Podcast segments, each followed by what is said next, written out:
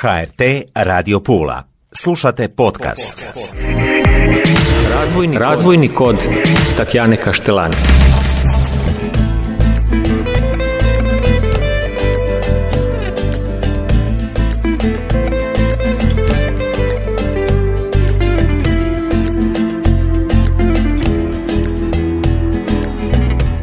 Došle, poštovane slušateljice i slušatelji. Evo nas u još jednoj emisiji. Govorimo o razvoju. Jedan od vodećih hrvatskih astronoma, pokretač brojnih edukacijskih projekata u Hrvatskoj. Rođen u Poreću, gimnaziju je završio u Puli, pedagoški fakultet sveučilišta u Rijeci, jedan od voditelja prve međunarodne ekspedicije na području Tunguske eksplozije u Sibiru 1990. pokretač zvijezdarnice Višnjan. Sad već svi znate gospodin Korado Korlević. Dobro nam došli, odnosno dobro mi došli. Lijep pozdrav, hvala na pozivu. Kako ste Korado? Pospano. Uvijek kronično? Skoro. Znači, ljudi ne uspiju shvatiti da radim po noći i da bi trebao spavati barem negdje do dva, ali ono, kod deset već počne zvati telefon. Ali to je odlika svih velikih znanstvenika, ljudi koji jednostavno, koji su znanje. Stalno ste online. Ma nisam, on, moglo bi se puno više. Jedan Mm. dio onoga što se radi u Višnjanu ne stignemo ispričati. Znači, i onda imamo jedan drugi problem koji ja gledam okolo, imamo jako puno projekata gdje se niš ne radi, samo se priča. I ne želimo nikako spadati u tu kategoriju. Znači, bolje da se ne zna, nego da mi pričamo, pričamo da je onda to samo prazna priča. I guramo na taj način. E, e, imamo i još jedan glupi problem, a to je da n- koliko smo vidljivi, toliko nam djece pokušava doći. A naš kapacitet je ograničen. I onda je bilo pitanje, da li je bolje da niti nas se ne vidi, ali da ne odbijamo ljude. Jer je Valentina je naprosto bila bolesna kad je trebala djeci nekoj pisati pismo da ne možemo ih primiti. Znači, ponekad je bolje da, da se niti ne zna nego da nekoga odbiješ. Kako ćeš djetetu koje bi naravno trebalo doći u program napisati da, da ga nećeš primiti? Ima li možda e, smjernica neka, odnosno plan da se proširi? Jer bilo bi dobro. Ja vjerujem da bi društvena zajednica, odnosno puno, puno tih segmenata, institucija, ustanova to htjeli. A Ne. hoće li? Znači, ne ide to tako. Ne. Znači, mi smo jedan nezavisni program. I to u državama bivše istočne Europe ne funkcionira. Znači, postoji nešto što se smatra da je monopol na edukaciju je državni.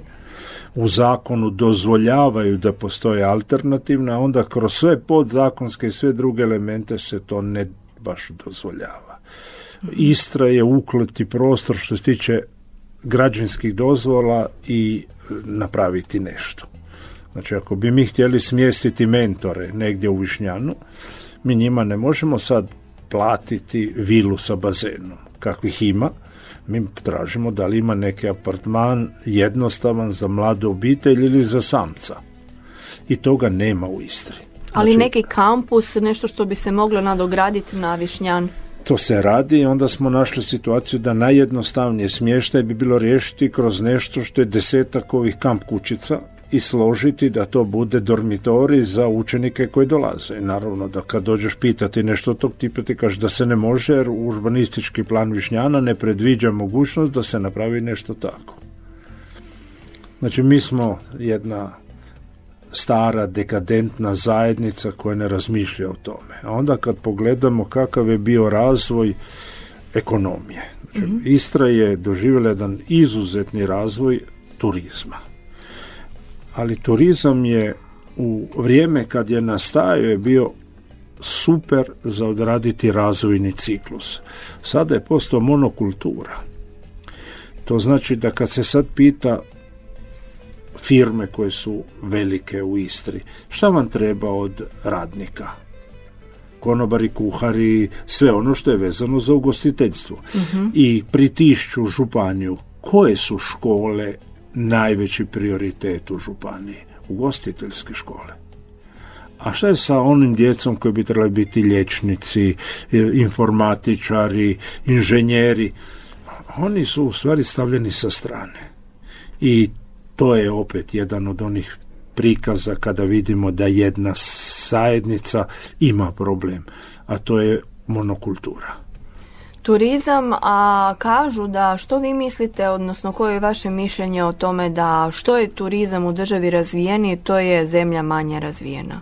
To su neke teze, što mislite o tome? Zato što turizam ima jako lošu akumulaciju. Znači kad pogledamo koliko uspije proizvesti novca, i onda ti vidiš da se u stvari turizam je isplativ za vlasnika ako ima vlasništvo nad zemljom i ako je to dio vlasništva kompanije. uh Ako toga nema, turizam je u principu mjesto samo gdje se kapital čuva. Znači Ako idemo pogledati pravo mjesto gdje se vrti, onda su to firme gdje plaća 40 tisuća kuna ili koliko bi to sad bilo preko 5000 eura mjesečno po radniku. To su mjesta koje želimo tu imati. Samo što smo mi riješili da to nemamo, sad fali za hotelske kapacitete desetak tisuća radnika koje ćemo morati uvesti od nekud i Istra će biti sve manje ona Istra koju poznajemo i sve više će biti jedno turističko naselje, zato što smo mi to tako htjeli. Nije to da je neko nametnuo sa strane. Ta prekapacitiranost i jednostavno ti kapaciteti koji su prešli granicu i te cijene koje će se u stvari uskoro i e, početi smanjivati jer imamo toliko kapaciteta da cijena možda i neće biti više tako visoka. A turizam povezati sa proizvodnjom, sa poljoprivredom, možda to? Naravno, to, to, to se može, ali to je dalje monokultura. Znači, gledaj, ako se neko od nas dvoje ili slušatelj razboli, i ako more, bude morao otići u Beč, u Avijano, u Ljubljanu na liječenje, onda smo mi zakazali to. I ako dođeš u Pulsku bolnicu i ne bude niti jedan liječnik iz Istre, onda smo zakazali. Znači, da li sva djeca moraju biti ugostitelji, da li sva djeca moraju biti poljoprivrednici, maslinari, e, e, zabavljači, pjevači, mhm. nešto što čini funkcionalnu turističku privredu ili treba imati i nešto drugo. Znači kad pogledamo što je nekad Istra imala, prvomajska u, u Labinu i u Raši koja je bila naprosto u, u alatnim strojevima vrh vrha. Uljanik je bio ne samo za brodove, za elektroniku i sve ono što je brodsko bilo je nekad. Pričamo doduše od 40-50 godina unazad, mm ali tada nije bila monokultura. mm I kad pogledaš ono što su bile tehnička škola Pula, tehnička škola Labin, to je bilo nešto što je bilo u bivšoj državi jedna od najboljih škola koji su postojale.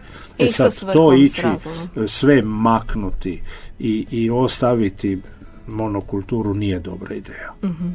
I taj dio ćemo vidjeti kroz servise koje nam dolaze i to ćemo najviše vidjeti kroz zdravstvo. Svaki put kada bude avion morao letiti iz Pule i voziti dijete u Prag na operaciju srca, značemo da smo nešto jako zaribali jer je moglo biti suprotno, da avion iz Praga vozi dijete u Pulu.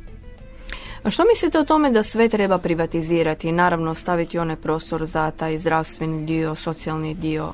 Je li to u stvari e, moguće? Da li bi se tada nešto poboljšalo? Naravno govorimo o jednom e, primjeru. Ne, postoje stvari koje se ne privatizira, neke koje da. Znači ono što znamo iz svijeta da je ono što smatramo da spada u, u prava, a to je pravo na vodu. Znači, vodovod je nešto što bi trebalo biti pod kontrolom e, zajednice. E, prometnice, ali postoje stvari koje zbilja ne bi. Naravno, mislila sam ipak da se malo ogradim dakle, na državne institucije, na politiku, na... Ma znamo kako kod nas funkcionira. Recimo, naša zvijezdarnica nije državna ustanova. I sad, kad bi mi pristali da postanemo državna ustanova, onda bi ovi rekli, znaš šta, mi ćemo to ostaviti sve kako je sada. I onda dolaze izbori. I onda kaže, znaš šta, Bepo, ti si mi šjutav za biti u skupštini, ajmo ti biti direktor zvijezdarnice. I onda mi taj postane direktor zvijezdarnice, njegov prvi govor bi vjerojatno bio, a od sada ćemo paziti da horoskopi budu bolji. Znači, ne postoji kod nas i to što sam petala, da li je zbilja mjesto vodovoda, šuma, hrvatskih voda, HEPA, mjesto gdje treba doći političar ili mora biti inženjer ekspert. I znači postoje stvari koje ne funkcioniraju na način kada se politika miješa i kad tamo na mjestu gdje moraš imati eksperta dođe podoban. Korado, što je s potresima? Iz ovih potresa malo da idemo u stvarne potrese. E, Da li smo mi doista zaštićeni ovdje pod navodnicima u Istri? U Puli sigurno. Znači Pula je u Hrvatskoj vjerojatno najsigurnije mjesto. Znači cijela Jadranska ploča se vrti oko točke koja je mislim 60 km južno od Pule. Znači u cijelom tom prostoru Pula je najsigurnije mjesto. Da li se može desiti da i tu bude potres? Naravno da da, ali zato što je zdrmalo negdje u Rijeci ili je zdrmalo u, u, u Italiji ili u Sloveniji gdje ta jadranska ploča udara i onda tamo je darmar. U Puli se trese. Zato što je na istoj ploči. E, Buzet je druga priča. On je na mjestu gdje dolazi do subdukcije kontinentalne ploče i tamo je mjesto ili rijeka gdje može zdrmati. Kad idemo pogledati Dubrovnik i Crna Gora, znamo sljedećih 100 milijuna godina tamo će drmati. Uopće nije upitno. Znači, e, najbliži rasjed Puli je negdje ja mislim 40 km dalje, tako da ovo je jedno jako, jako posebno područje. Korado, jesmo li mi već, budući da zemlju, odnosno planete zemlju jesmo, jesmo li već možda onečistili svemirski ostatak svemirskog prostora? Privremeno, na, na, na sve ono svinjarje koje smo izbacili u, u, u orbitu, tamo neće ostati za uvijek, zato što zemljina atmosfera je e, tamo izuzetno rijetka, ali nije da je nema. I onda svako toliko se desi da imamo bljesak na suncu i da se naša atmosfera sa 120 km napuše do 400 i svi ti komadići počinju kočiti i polako padaju spiralno prema zemlji, tako da sada da, gore je apsolutno svinjarija i kaos, e, dolazi još više, Elon Musk sam misli 20 tisuća ih izbaciti još, sva konkurencija želi barem još toliko, svako od njih, tako da gore će biti džumbus. I nema pomoći. Kad pogledamo moć kapitala je odlučio da se ide na to i niko ne pita nas dvojicu i naše slušatelje da li su zato da nema više noćnog neba. Onako ga nema jer smo sa svjetlosnim onečišćenjem usvinjili dobar dio toga, ali sa ovim neće biti ni pola svjetla koji će se vidjeti će biti sateliti, a ne zvijezde. O, dragi Bože. A što je s mjesecom? Bili ste mi rekli da će se u budućnosti je, naravno oni koji imaju puno para, puno novca moći i već danas vjerujem da mogu ovako otići na mjesec za čas, ali- ili? Ne ide tako. Ne ide tako. Ideš umrijeti negdje na putu prema mjesecu. Au. Priče da će sad turist ići na mjesec ne ide. Znači, čak i kad bi htio neko biti turista u svemiru, sada bi morao platiti, ako bi uspio izgurati, a da gore boravi par dana, 10 milijuna dolara. Znači svaki kilogram koji dižemo gore sada je 20 tisuća dolara. Znači jako je skupo. E, nove rakete, nove tehnologije i ovo su priče za dobiti podršku. Neće se ići. Znači ako ti zbilja želiš riskirati glavu, onda ti je bolje otići vidjeti Antarktiku. A ako hoćeš jako, jako riskirati, pokupiti hrpu zračenja, vjerovatno stradati, onda možeš razmišljati o nekom putu prema mjesecu i Marsu, ali nisam siguran će naša civilizacija to uspjeti napraviti. Jer eh, kad smo pričali da je kod nas zna biti loše i drugdje je tako. Znači, taj dio, pričam ti priču, mi ćemo otići na Mars je jedno, a kada pogledaš da li imaju proizvod, da li imaju raketu, kapsulu, sigurnosni sustav za to napraviti, kažeš nemate, nešto imati još jako, jako dugo vremena. A onda, da li će interes za put na mjesec i Mars rasti? Sad pogledamo, moja generacija je o tome sanjala. Ova generacija danas ih to ne zanima.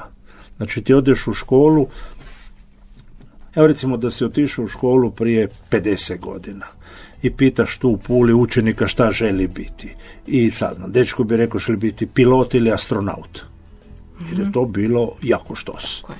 Ti danas odeš pitati u školu šta želiš biti, moglo bi se desiti čarobnjak, e, e, e, vještica, potpuno nešto što nema veze sa, sa onim što smo mi navikli, jer knjige, filmovi koji se sada vrte, to je neki fantazi, to su Harry Potter i to nije više ono biti astronaut, inženjer, ekspert za aerosvemirske tehnologije. Mhm, mhm. Danas su drugi interesi, druge priče koji su interesantne. Mhm. Znači mi kad smo bili mladi, svi smo htjeli vozačku dozvolu za ima samostalnost. Ova generacija ne želi uopće auto ni polagati vispit ne zanima ih u taj dio vožnje. Ima javni prijevoz, ne treba im puno, oni putuju sa kompjuterom od doma. Mhm. Znači svijet se je promijenio, ali ne samo kod nas, cijeli svijet. I taj interes za svemir ne raste, on pada. Kakav je vaš zaključak, kakvi su mladi danas, odnosno što djeca žele? Vi radite s njima, znate ih osjetiti njihovo bilo. Šta oni žele i kakva je njihova budućnost? Gdje se vide? Ne možemo generalizirati. Mi smo, svako od nas je svemir za sebe i čudak. Kad pogledamo ovu generaciju danas, jako, jako je rastegnuto interes i, i, i mogućnosti. Znači kad pogledamo, da li danas su oni u prosjeku sposobni nego prije 30 godina. I kad bi napravili test matematike danas, koji je bio prije 30 godina, vidjeli bi da je danas pokolj ali bi isto tako vidjeli da nekoliko njih danas bi to riješili bolje od najboljih od nekad, ali da bi hrpa njih bila lošiji od najlošijih nekad. Znači, taj naš svijet nije u srednjem smislu slični. On je jako, jako rastegnut. Nama su se ekstremi udaljili. Mhm. Znači, nekad si bar znao da e, moraš biti koliko toliko marljiv i da moraš biti koliko toliko discipliniran u školi za moć uspjeti. Danas toga nema. Znači Danas taj toga dio, nema. taj nama se, taj ekstrem donji jako, jako srozo i važi i za gornji. Znači oni Mhm. koji su dobri su toliko dobri da ne uopće ne kuže šta se dešava u školi i oko njih i oni su odlučili učiti sami. Znači ovi koji su poslije informatički pismeni poduzetni koji se bave sa time, oni su daleko, daleko ispred svoje generacije. Znači, u stvari nekako se sve to um, raspršilo. Rasteglo se jako. Onaj gausoid koji se ponekad spominje kako je raspoređeno populacija ljudi, sad se je spljoštio i jako, jako rastegnuo. Je li to opasno za budućnost? Hoće li djeca možda izgubiti taj svoj identitet ili ne znam. Govorim to vezano i za odgoj, za roditelje, za neke karakteristike, za neke osnove, primjerice i bon tona ili malo prije ste spomenuli svi smo mi čudaci na svoj način, odnosno. Dakle, taj dio ti rješava ono školstvo koje ti pretvara sve u potrošače, a ne u građane. Znači, ovi spominju neki građanski odgoj, ali mi kad pogledamo društvo, televiziju, internet, e, e, društvene mreže, cilj je proizvesti ogroman broj potrošača koji će se koji će raditi, šutiti, e, raditi da bi doma se zabavljali i gledali nešto što je kupovanje tuđih snova. I to je 90% njih će završiti ovako. Ovih 10% koji ne pristaju biti potrošači i onako ne mogu ništa napraviti. Oni su odlučili biti građani, ali ako imaš demokratske izbore, pobjeđuje uvijek većina. Znači, on, taj dio svijeta jako ćemo osjetiti. To raslojavanje neće biti kao kaste u Indiji, jer je ono krajnji grubi slučaj nakon 2000 godina. Ali mi ćemo imati kaste. Znači imat ćemo e, grupe ljudi koji će se družiti kroz udruge, kroz nešto, nešto i, i bit će svoj dio svijeta koji je na neki način odvojen od onog dijela potrošačkog e, koji će biti većina. Korado zaklada. Na čelu se zaklade koja je jako važna. Što treba u ovom trenutku reći vezano za zakladu? Puno je toga, puno projekata, znanja, potpora pojedincima, našim građanima, sugrađanima. Dakle, najprije tamo sam neću reći greškom, ali tamo sam zato što sam rekao da ne dolazi u obzir da budem predsjednik. I onda su ovi pritiskali toliko da sam na kraju pristao, zato što ipak mogu utjecati na ta zaklada ne bude kao i ove druge.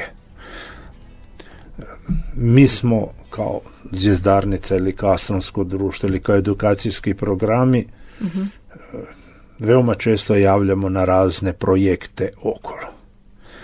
I ti dobiješ veliki projekt i ti moraš zaposliti dvoje ljudi, dvije osobe, da rješavaju apsolutno glupe papire, izvještaje koje ne trebaju nikome, nego jedna vrsta administrativnog nasilja prema onome koji je dobio taj novac.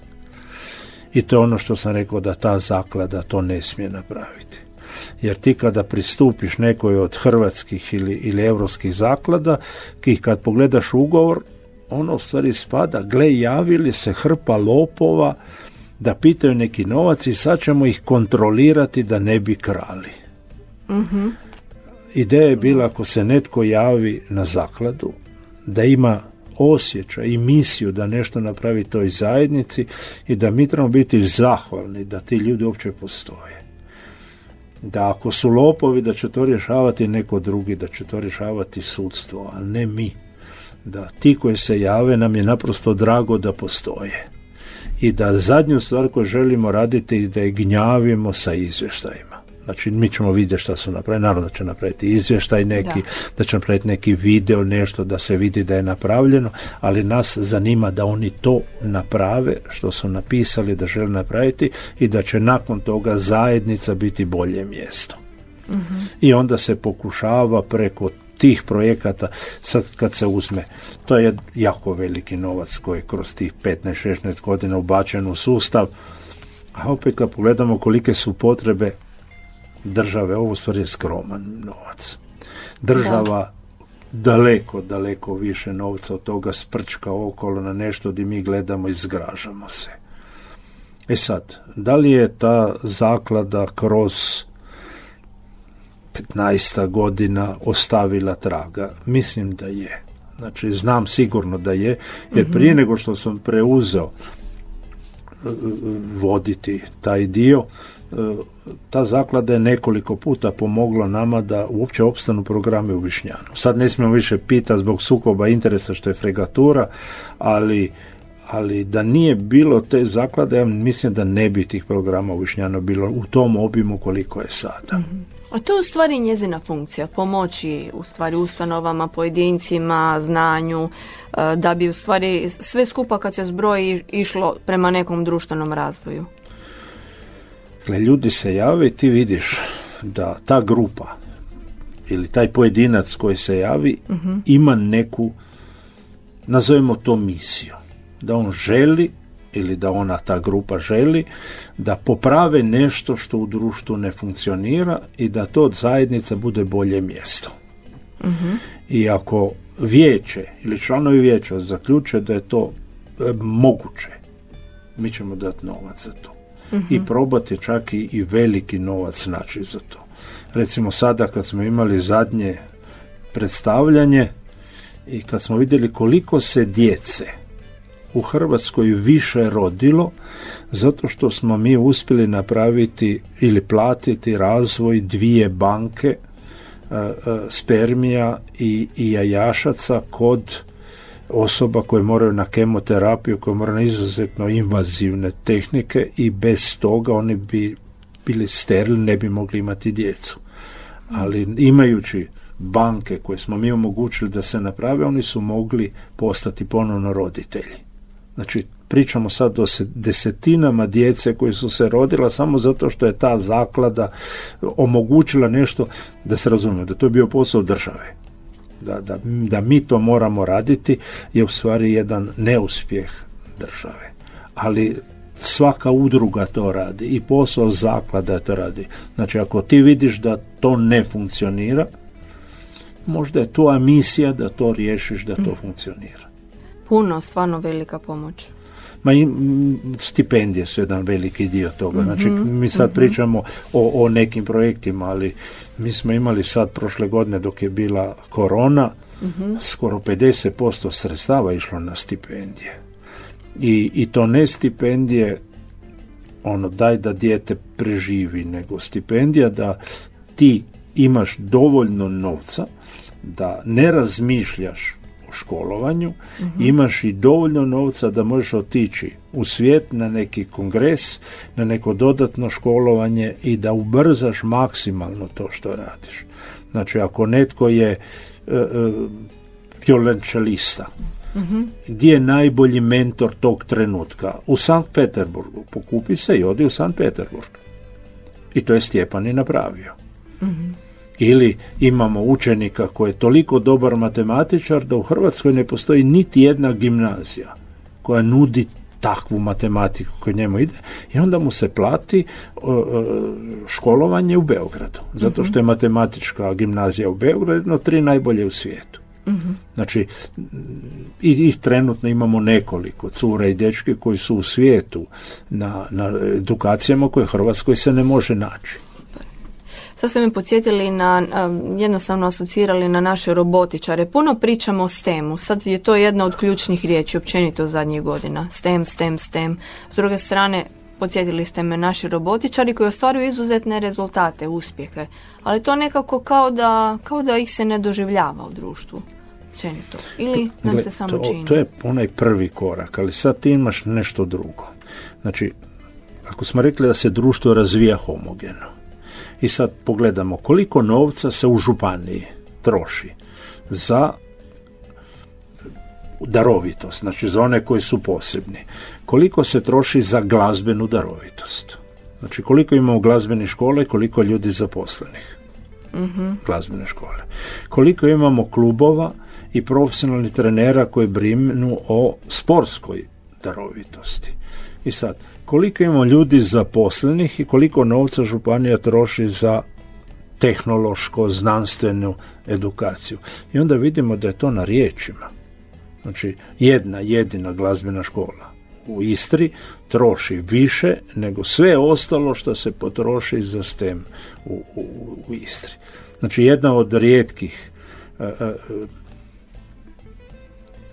većih investicija županije je to što je podrška i u Višnjanu. Znači, on je opstao zato što smo imali situaciju da je županija relativno ravno, ravno bila shvatila da je bilo dobro da mi postojimo. I onda smo imali ne podršku za ono što radimo, a imali smo ono za hladni pogon da se ne ugasi program. Mhm, jasno. I taj dio je Sjećam bio jako, jako važan da imamo ono, bar da znamo da imamo zaplatiti za struju i da možemo izgurati dalje. I nekoliko klubova, ali to nije ono što bi bilo da smo u Izraelu. Znači da smo bili u Izraelu, onda bi sve darovitosti su jednake, znanost, tehnologija, sport, glazba i Dakle, onda nema je tre- tri, čet- trećina, trećina, trećina. Ili onda, ako trošimo za darovite toliko, onda treba i za one koji ne mogu toliko. Znači, ako ti imaš pomoćnika u nastavi, u Istri, ne, sad ću baciti ono, sto. Da. Onda moraš imati i tih posebnih nastavnika koji će raditi sa ovima koji mogu puno više, sto. Ne možeš imati s jedne strane sto, a sa drugima nula. Da. I to je nešto što naša zajednica nikad nije shvatila. Zamislite da smo mi nogometni klub, kao županija. I z- za pomoćnike u nastavi imamo 100 ljudi koji su zaposleni, koji dolaze iz udruga, ulaze u školu i pomažu učenicima koji ne mogu. I s druge strane imamo tri koji pomažu onima koji su dobri. Da li biš se ikad kladio za klub koji ima 100 trenera za one koje ne mogu igrati i tri trenera za one koji su najbolji u klubu? Kaže, taj nogometni klub svake vikend će gubiti utakmice. Znači, dok god ne budemo vidjeli u budžetu jedna trećina, jedna trećina, jedna trećina, onda neće biti tih robotičara koji će zbilja moći reći mi smo zemlja, regija u kojoj robotika se zbilja radi. Ali uvijek se priča da nema para, nema novaca, nedostatno je, socijalne e, su potrebe velike, zdravstvene su potrebe velike, ali u stvari ima li novaca ili nema novaca? Treba biti novaca. Gdje je nestao? Jer novac... nije raspoređen dobro. Znači, nije pitanje da li ima novca, nema mm novca. Ja kad vidim da premijer u blindiranom autu e, juri po autocesti i, i dva policijska ispred i, i dva iza i pitam čekaj, ko želi uopće ubiti premijera. Zašto on mora imati auto od pola milijuna i, i radi taj cirkus po cesti e, e, da se svi moraju micati? Znači, u čemu je važnost ili ode na skijanje pa imamo opet policijska pratnja s rotirkama Znači, svako želi biti Tito u toj, u toj Hrvatskoj. To je bacanje novca. Znači, da li se pola milijuna kuna od tog blindiranog auta moglo potrebiti za klub e, tehnike u, u, Puli, u Rovinju ili negdje da to bude svjetski vrh? I odgovor je apsolutno da, jer to ne košta puno. Ili za naše stare, druga krajnost je, ili za naše starije? Koji također su stavljeni Naši stari su sami sebi. 30 godina birali kicoše vuci batine na vlasti i nemaju pravo sada tražiti niš. Znači, ko je odabrao kicoše vuci batine da, da vladaju tom državom? Ne znam jako rado. Ajmo mi na umjetnu inteligenciju. Sad je nedavno napisala jednom američkom političaru govor i to je procijenjen kao jedno najljepših, najboljih govora pročitanih u kongresu. Mhm. I potpuno je odradio taj chatbot cijelu priču. mm Dobro. Moramo li se bojati budućnosti umjetne inteligencije, robotizacije, in, baš te inteligencije koje jednostavno nema, nema veze s osjećajima našima? Gle, ovo je pitanje, zavisi što znači bojati se. I odgovor je i da i ne, zavisi kako uzmeš. Mhm. Da li nam ta pojav umjetne inteligencije pokazuje da je dolazi naš kraj? Odgovor je da. Znači, homo sapiens ovakav kakvog znamo neće dugo. Ostati će neki homo sapiens modificirani, neki vezan uz, uz strojeve, ali ovakav kakav je danas, da, bit će neka, nazovimo ih plemena, koja će živjeti odvojena od tehnologije, ali svijet koji znamo prestaje postojati. Znači nije pitanje da li ćemo mi preživjeti ili ne, nego je mhm. pitanje da svijet koji poznajemo neće postojati. mm Biće neki drugi.